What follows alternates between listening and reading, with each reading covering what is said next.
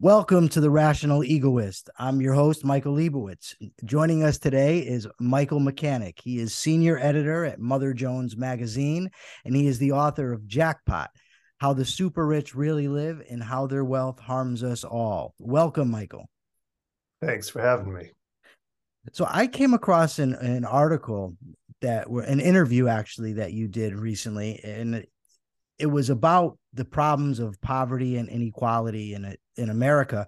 And I want knew immediately I wanted to have you on because I want to have disparate viewpoints come on the show so we can have interesting discussions and people can see all the ideas.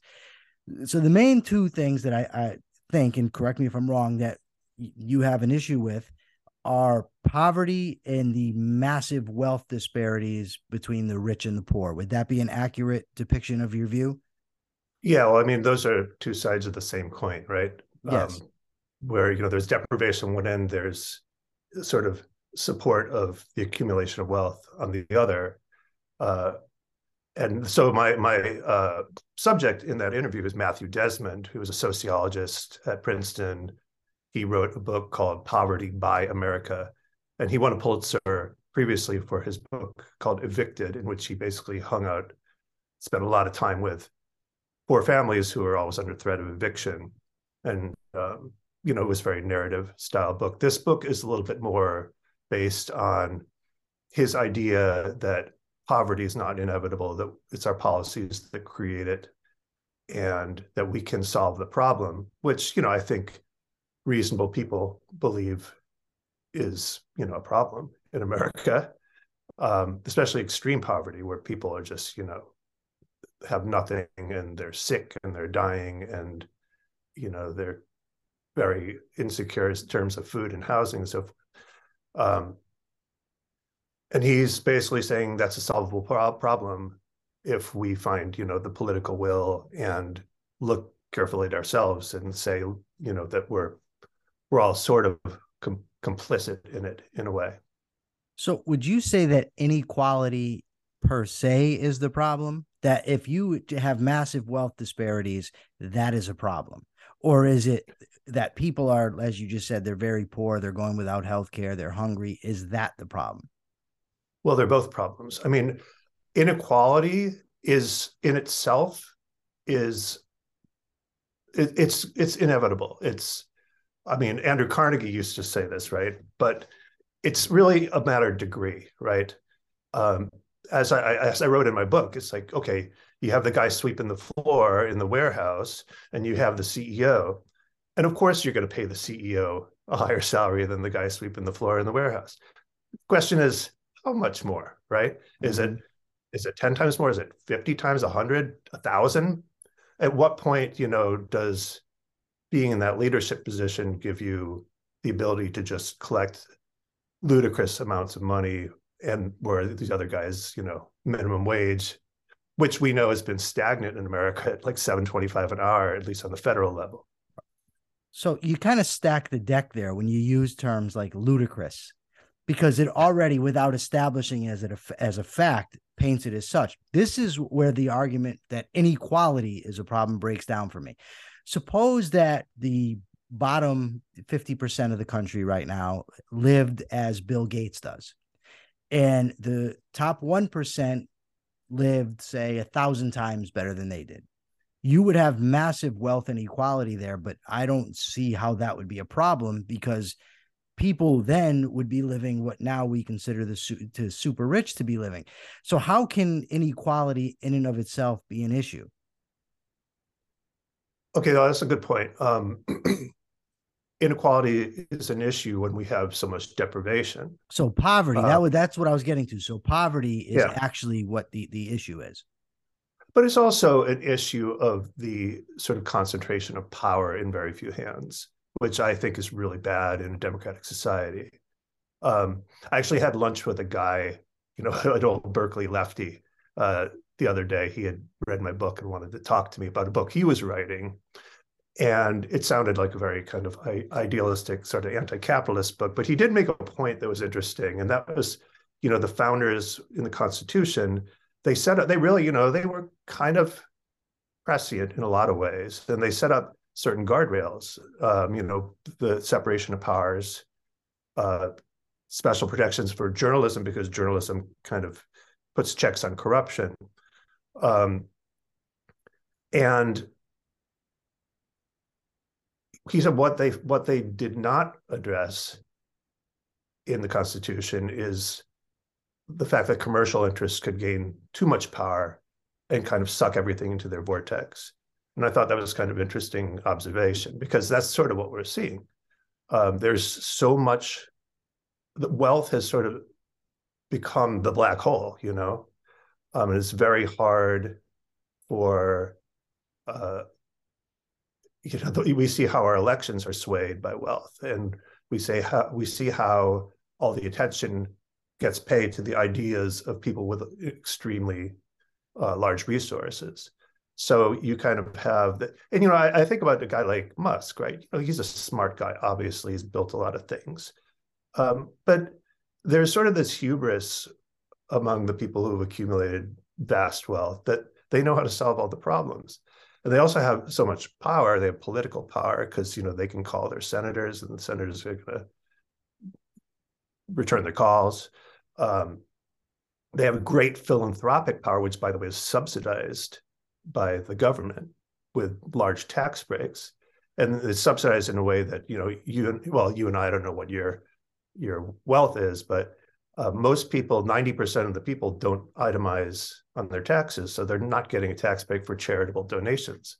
Whereas, you know, if you have all this money, you have a billion dollars and you put a 100 million towards charity, only 20% or so of that is subsidized by the government. And if you put that in a, you know, donor advised fund, it just can sit there forever. And, um, and this is basically public money that you're sitting on and you can direct towards whatever purposes you want. So, I mean, I'm not saying philanthropy is bad. Mm-hmm. I'm just mm-hmm. saying it does concentrate more power in the hands of people with a lot of resources. All right, so there's there's two things that you said in there that kind of caught my attention. The first thing, when you're talking about the power that the, the super wealthy have, and you you mentioned the, their sway over politicians. So, are you talking about the power that they have uh, basically to bribe politicians. I mean, maybe it's not done in the form of here, I'll give you this, you give me that, but they can donate large sums of money to politicians, and then politicians can steer legislation in directions that are favorable to them. That's would right. That would that that's accurate. I mean, yeah, but it's it, not even necessarily on an individual level, but on a, a, a group level. There's been research on this sure. that shows that you know people a people who are I guess you know one percenters and up have a lot more contact with politicians and regulators yeah. and so on than, than most people do. They also mm-hmm. have much more confidence that they will be heeded and listened to. And then when you look at the policies that come out of that, they tend to go more in favor, you know, the, the, the policy interests are aligned with the, the very wealthy more than the public. I mean, they've kind of looked at here are the policy preferences of the public, and the policy preferences of the wealthy are different even you know liberal wealthy, right? Mm-hmm. Uh, I mean, for instance, like with public schooling, I mean, a lot of you know most very wealthy people send their kids to private school, and so there's a there's less caring for public education, and that's reflected in the surveys. Okay, this is again another area where with progressives kind of drive me a little crazy. Because the argument is that the politicians basically are corrupt that you that they're capable of being bought by the very wealthy. They they give favors to the very wealthy because they give them contributions. They'll answer their phone calls. You they'll get back to them right away. They'll give them their time. So we're arguing that we have a corrupt government but then the progressive solution is to give them more power i don't understand how that that solves anything. If we concede they're corrupt and then we say give them more power, it seems like we're giving more power to corrupt people. I'm sorry, what do you mean give them more power?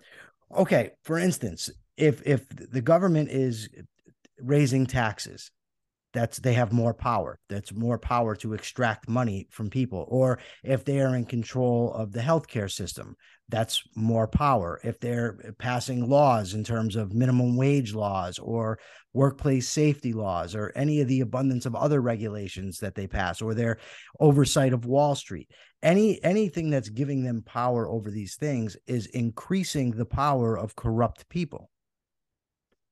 Well i'm saying that the system becomes corrupted by wealth. Uh, i'm not saying that every politician is corrupt but i mean you get you get sort of into that you know milieu and all of a sudden you're being sworn by lobby. You become in a bit of a bubble where you the people you are hearing from are the people who represent special interests wealthy interests often. Um,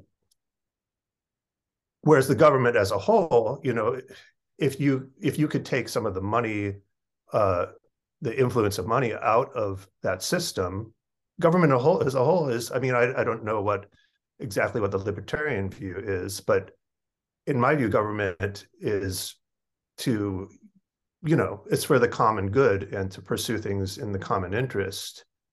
Um, and it's actually it's interesting because there's a guy named uh, oh, his last name Lewis Joseph no Joseph Ellis who wrote he's a Pulitzer Prize winning historian.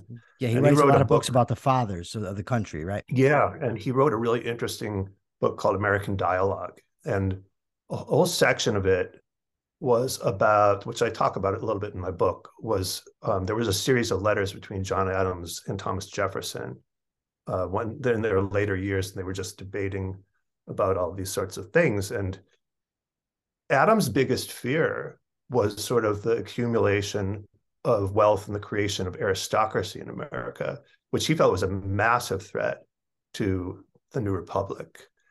And he had a very actually had a funny solution. He thought he thought the senate was just sort of a joke. And he said we will give these people he was thinking a little bit of the house of lords was like we'll give these people ceremonial positions. We'll put them in the senate where they can do no harm it was very it, was, it amused me um, in this day and age but um, you know he said unless it's reined in wealth will just roll up like a snowball and kind of take over everything. And Jefferson was, oh no, you know the the laws in the new country that you know they didn't have the same kind of uh, inheritance laws as they did in England.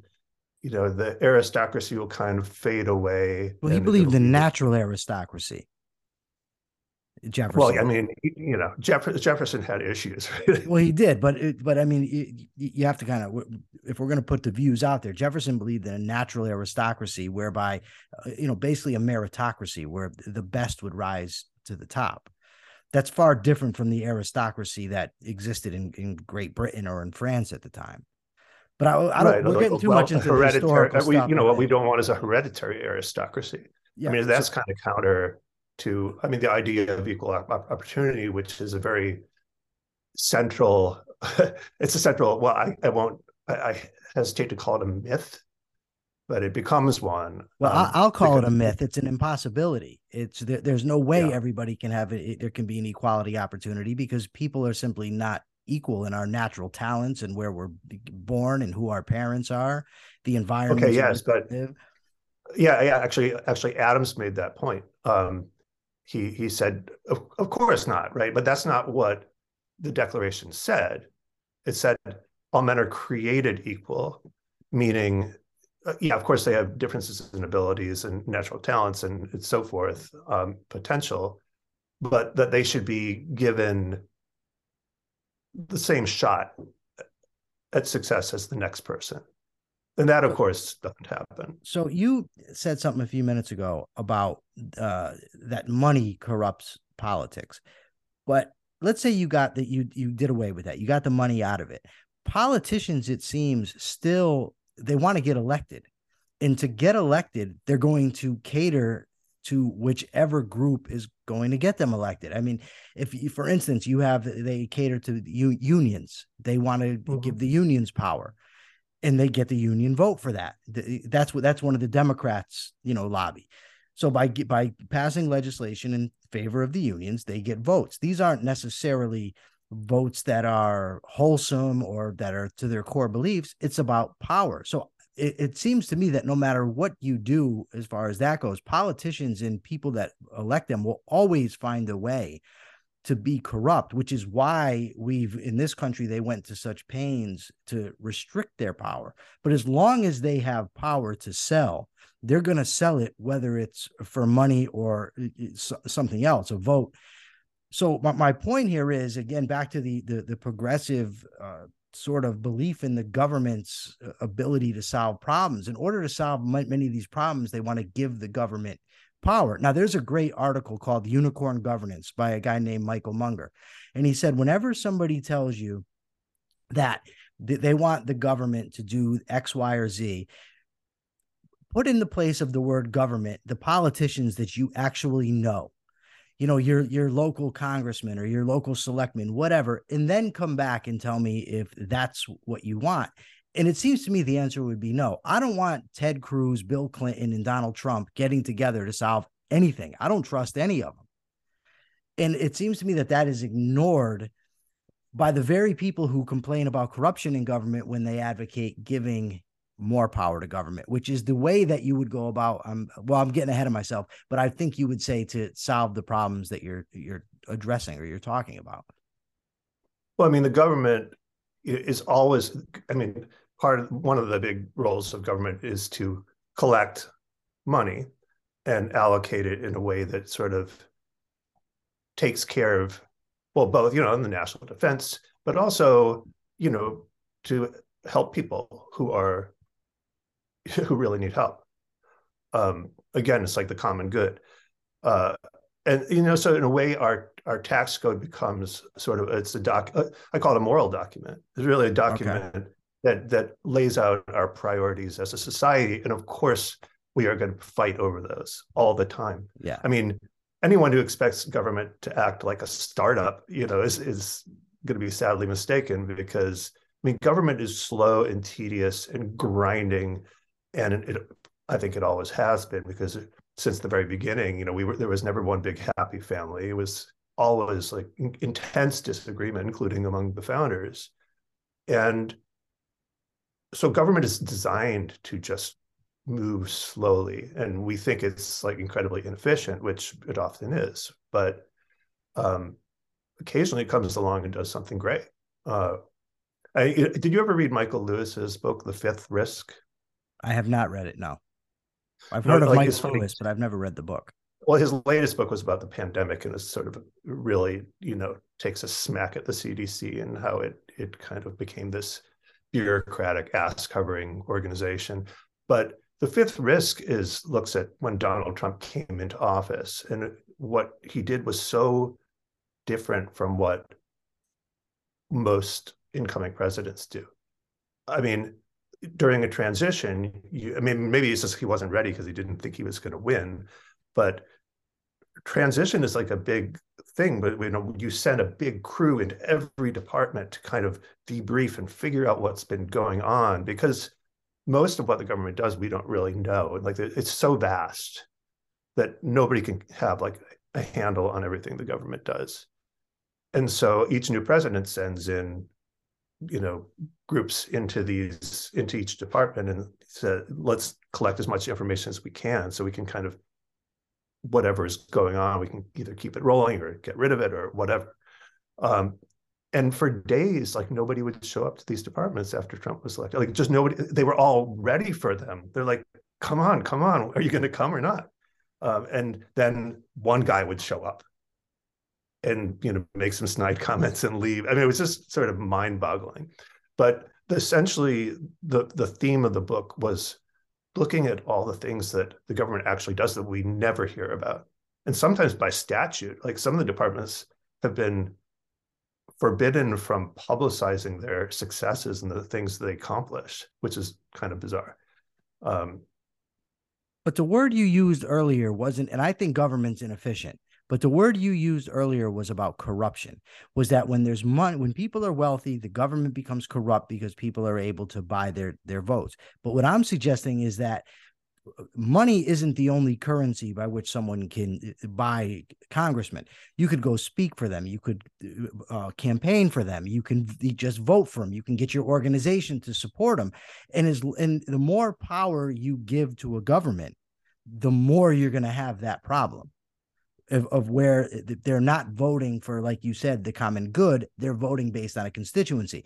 Like Donald Trump, you said he did he did things differently. I would agree there was a lot differently, but at the same time, he was par for the course. He catered to his constituency. He increased government power, and he blew up the debt. That's something that every president that I've ever paid attention to in my lifetime has done. So in that sense, he's uh, very similar to them. But I, I wanted to ask you about this though. You, what do you th- believe is the cause of m- the massive wealth inequality that you reference? What what leads to that? Well, you know, Desmond's argument is that it is sort of the exploitation of low wage workers is a big part of it. Um, part of it that I cover in my book is sort of, and he, he also references this, talks about the welfare state catering more to the affluent than it does to alleviating, alleviating poverty, which is the case if you, I mean, if you look at the tax code and the way people are allowed to take you know capital profits and stash them away in ways that they'll never be taxed including you know the inheritance laws which some of which are were created almost by accident and are kind of crazy I mean, we have, okay, whether or not you believe in inheritance taxes, we have these trusts called grantor trusts, which the ProPublica recently found that half of the wealthiest people in America are using. And these trusts allow you to basically funnel as much, you know, billions of dollars in the case of Sheldon Adelson to their offspring without paying a dime okay. in tax. No, I I have a problem with just sort of the ability to move that kind of money around to people who haven't done anything to deserve it. Um, they're not building anything. They're just, you know, they just happen to be born into the right family.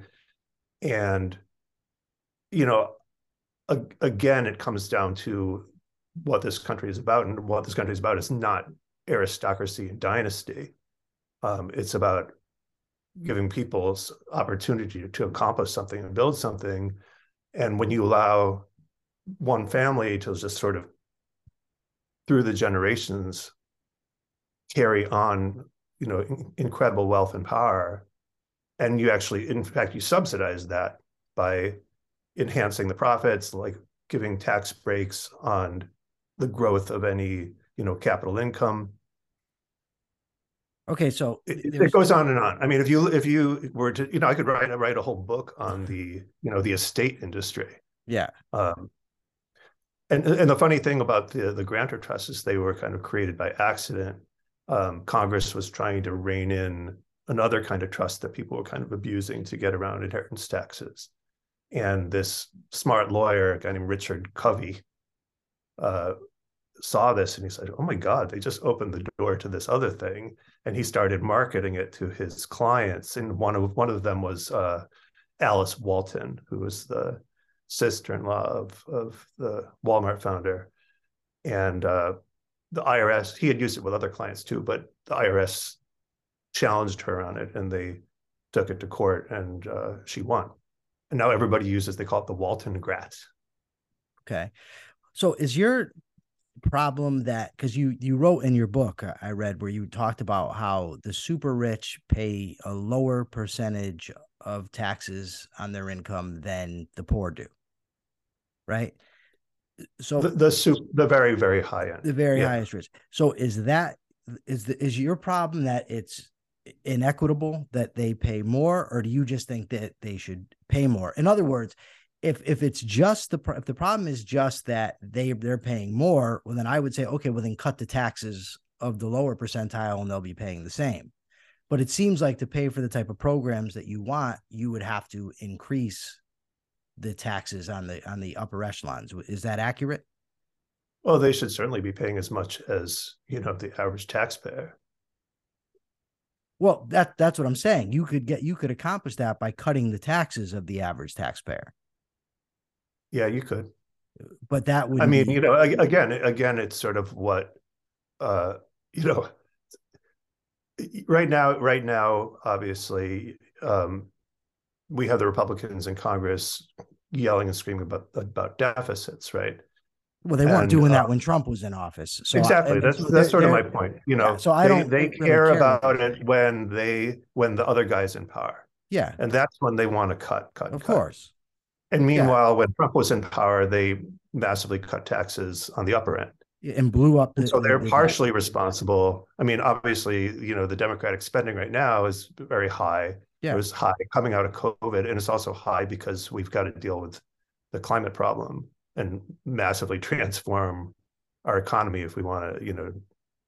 I, I don't have much optimism we're going to accomplish it, but it, we're, you know, we've got to try. Okay, because it's going to be more expensive down the road not to you talked about dynasty a, a few moments yeah. ago and in your book you had a whole chapter called dynasty. So i went and right. looked this up. So the numbers i came up with this morning are this.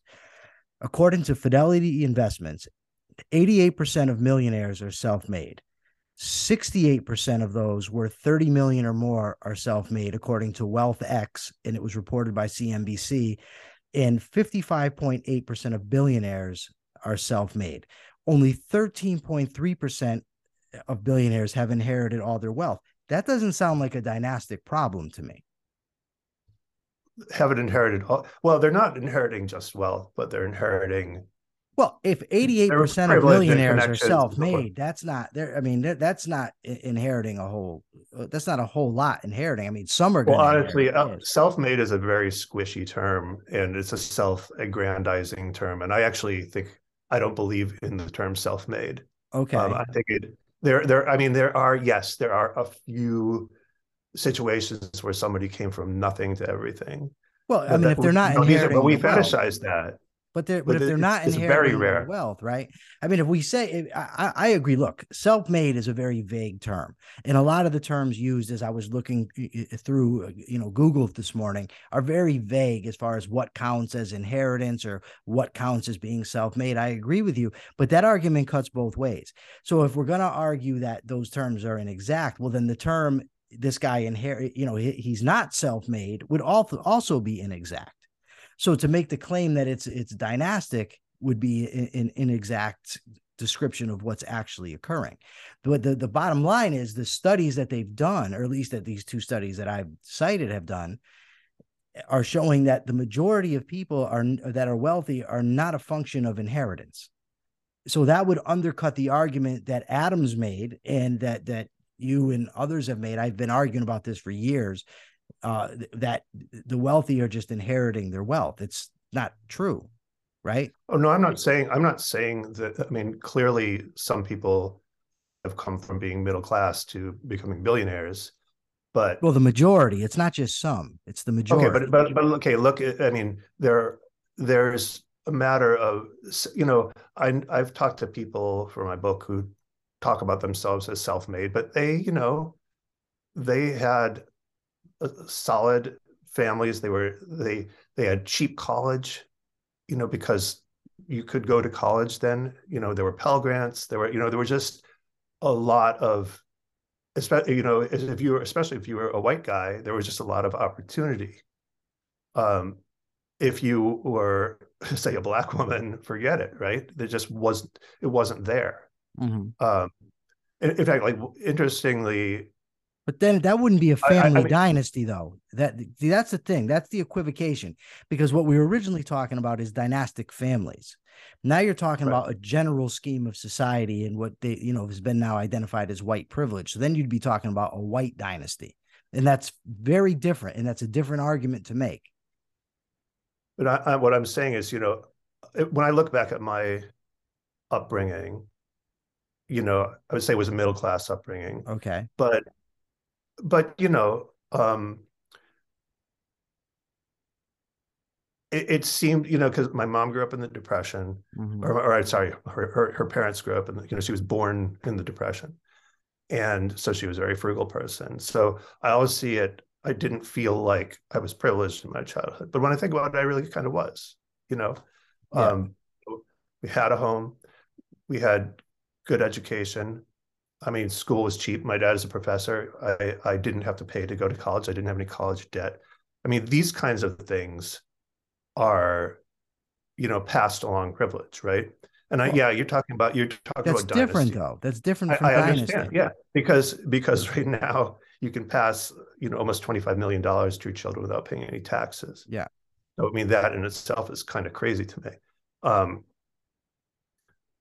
I mean, I mean that that does see, you know, the, the number of people with over thirty million dollars has grown incredibly, and so all that wealth can get passed along in just such a way, um, in a sort of dynastic manner. But you're we're talking about, you know, the the these the Mars family or the DeVoses and things like that, who have become dynasties. I mean, I'm not saying that I'm not saying that we have zillions of them because of course we don't because they are the you know the, we can only have so many billionaires right but once you get you get to that level these people are all passing dynastic wealth along and should they be able to do you think they should be able well, to I well I do, but that's not really the point. The point that, Yeah. that I'm making here is has our system as such led to these dynasties?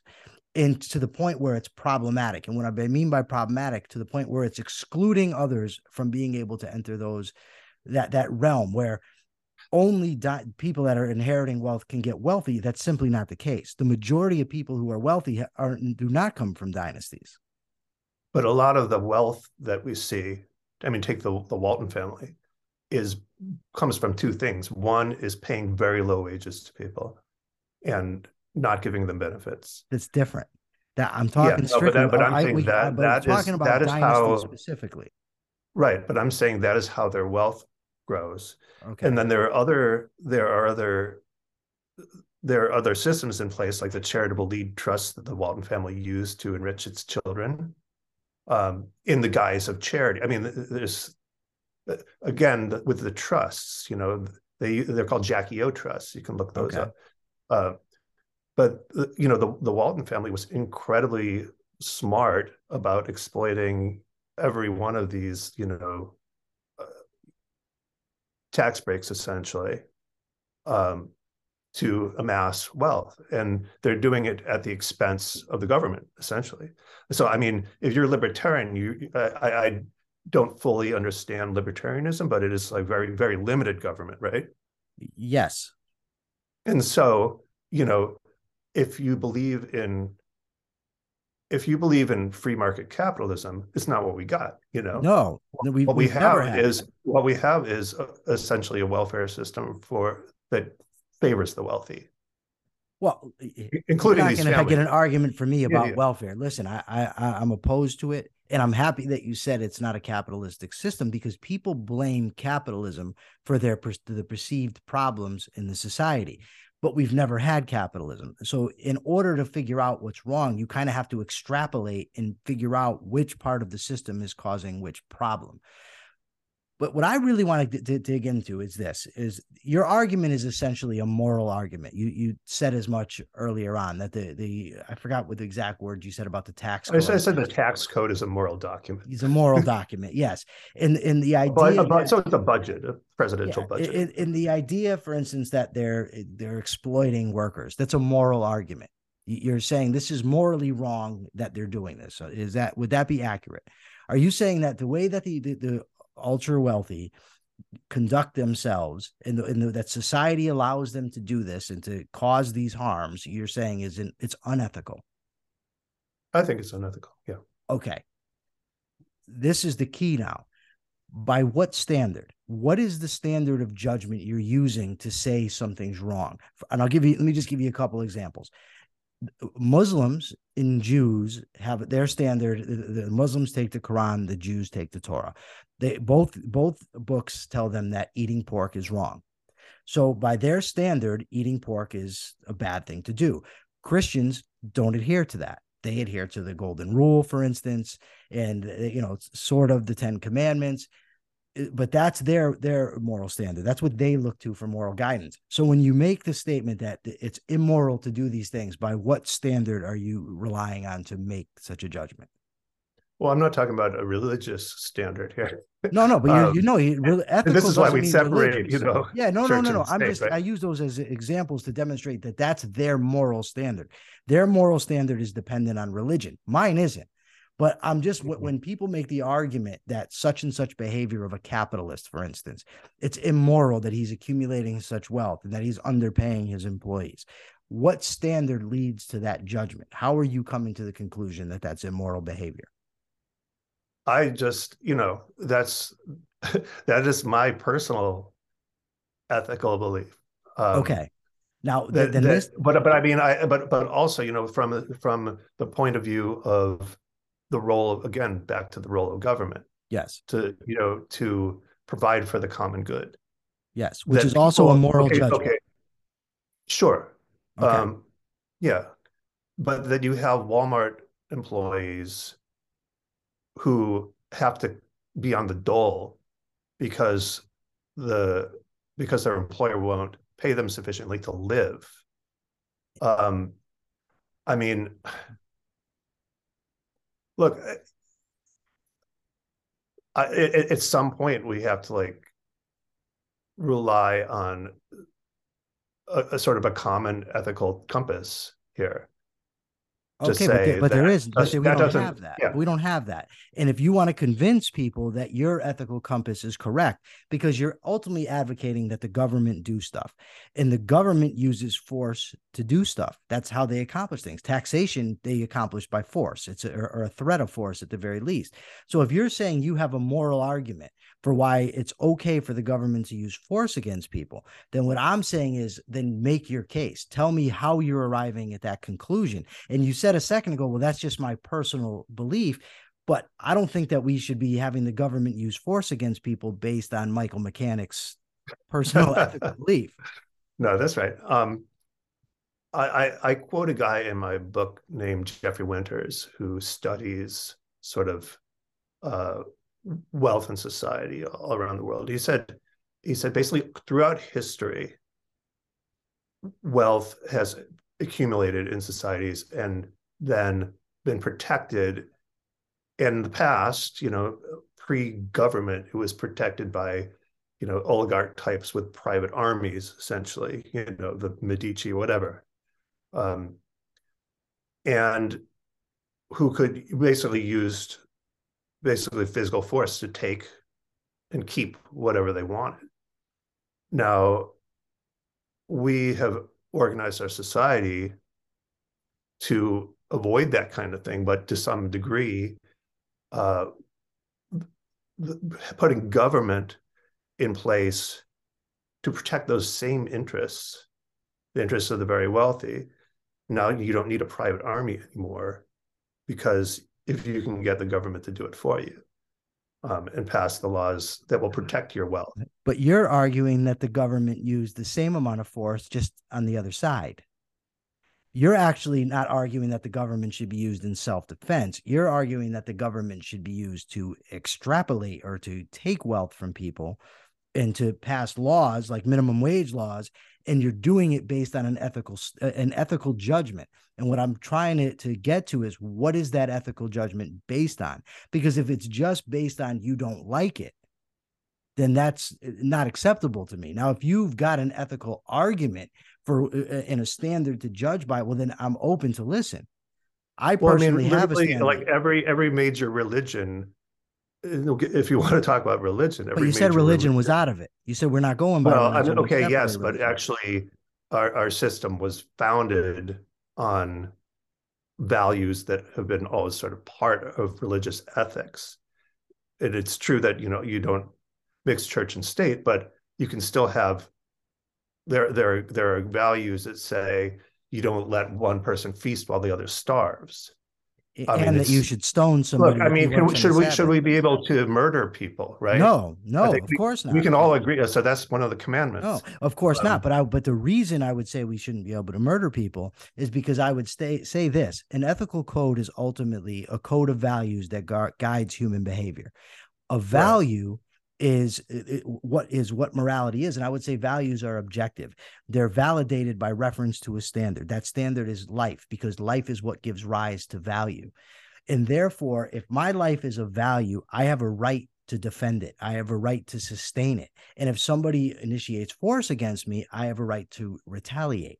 And I would say, but do you think you're, but but if you are rich and powerful, is your your life more valuable than somebody no, poor? No, of no, right? no, of course not. But here's the thing: our government is supposed to be based on the idea that the government doesn't have any rights that aren't delegated to it by the people. Would you agree? That's with right. Okay. Yeah. Do you now? If I am hungry or if my mother well she's not alive but if my if my friend is sick do i have a right to come and stick a gun in your face and rob you to pay to feed me or to put my friend to pay his hospital bills and you're going to say hell no but if an individual doesn't have that right and if the government only has rights delegated to it then the government can't have that right but that's what it does when it taxes it's, the government it, has a right to tax. Because how does it have a right to tax? You just said I don't have a right to tax you. So how do they have a right to tax? It's called. It's in the Constitution. I sir. understand it's in the Constitution. Yeah. I'm saying that's wrong. What I'm saying is that you asked me earlier about a libertarian perspective. What I'm saying is the government has no rights that aren't delegated to it by people. An individual has no right to use force to get somebody to do something for him to pay yeah and we've delegated to, to our government yes, the right but, to but how to can tax. you but how can you delegate a right to a government if you don't have that right to begin with and that's why i asked you for your ethical argument because i figured i had i had a, a hunch that it was going to break down on this issue because you conceded that I don't have the right to rob you to pay for things that I want. You conceded that the government doesn't have any rights not delegated to it by the people, but then you say the government does have a right to tax. That doesn't stand up to a very basic syllogism. Well, I mean, if you if you accept that we should have a government, and it was agreed upon by the founders that it should be as such, right? It was agreed upon by a very small subset of the population. Well, I, okay, so time. you you would scrap the constitutional entirely. If if it were up to me, if if you say what is my personal belief, I would say that we should uh, seriously amend the constitution. I don't think it's all bad, and I think those aspects of it that provide for mutual self-defense are very good, and we should limit it to that because ultimately the government does not have rights outside of rights that individuals have and individuals do not have the right to take property from other people. They don't have the right to interfere in contracts between other people. They don't yes but, but, but the, the interaction between it, it, it, just like personal finance this is used by politicians all the time all the time to say well you have to balance your household budget. So the government should have to balance its budget but the government is works in a very very different way than a household budget. Sure, this, they can steal to, to, to, make up for the deficit. I can't. I don't I mean, have that. You know, okay, right. I can't do right. that. I mean, like, okay, so I mean, it, libertarian views uh, they have some great aspects, um, but again, just like we don't live in a pure uh, we, there, there's no pure capitalism here. There's no pure libertarianism either. I mean where no, where does that leave us? No but there's I no pure what you, you're ad, if, you're advocating for change. You're uh, you're saying you had okay so if, I'm I. saying if you had if if all we did was the libertarian view just providing for the common defense yes. you know people we're animals and we hoard resources I mean, it's it's very instinctive. Our, I think our altruistic instincts are a smaller slice, but by and large, people are motivated by accumulating wealth and power. We've seen that in this country. And even okay. even when you ask people well, what's important, which is why, by the way, we shouldn't be giving power to the government. I'm sorry, Michael. I'm sorry, we're we're out of time. I would listen if you're willing to come back. I'd love to have you. I love the the back and forth. I, I love the you know different viewpoints. I thank you very very much for coming on. Yeah, where can people Where can people find you? Uh, where the, can they find me? Yeah, uh, well, I write they, for Mother Jones, they, and I have a website. Um, it's actually the the, the easy uh, shortcut is readjackpot.com. So if you're interested in the book, and that's um, right, right behind you, and it's actually I have it written here. It's jackpot: how the super rich really live and how their wealth wealth harms us all. Listen, I recommend it. Read it because it, whether you agree with it or not, it's good to get you know different viewpoints. Don't live in an echo chamber. Thank you very much, Michael, for being here. Everybody, like, subscribe, share. Till next time, this is the Rational Egoist signing off.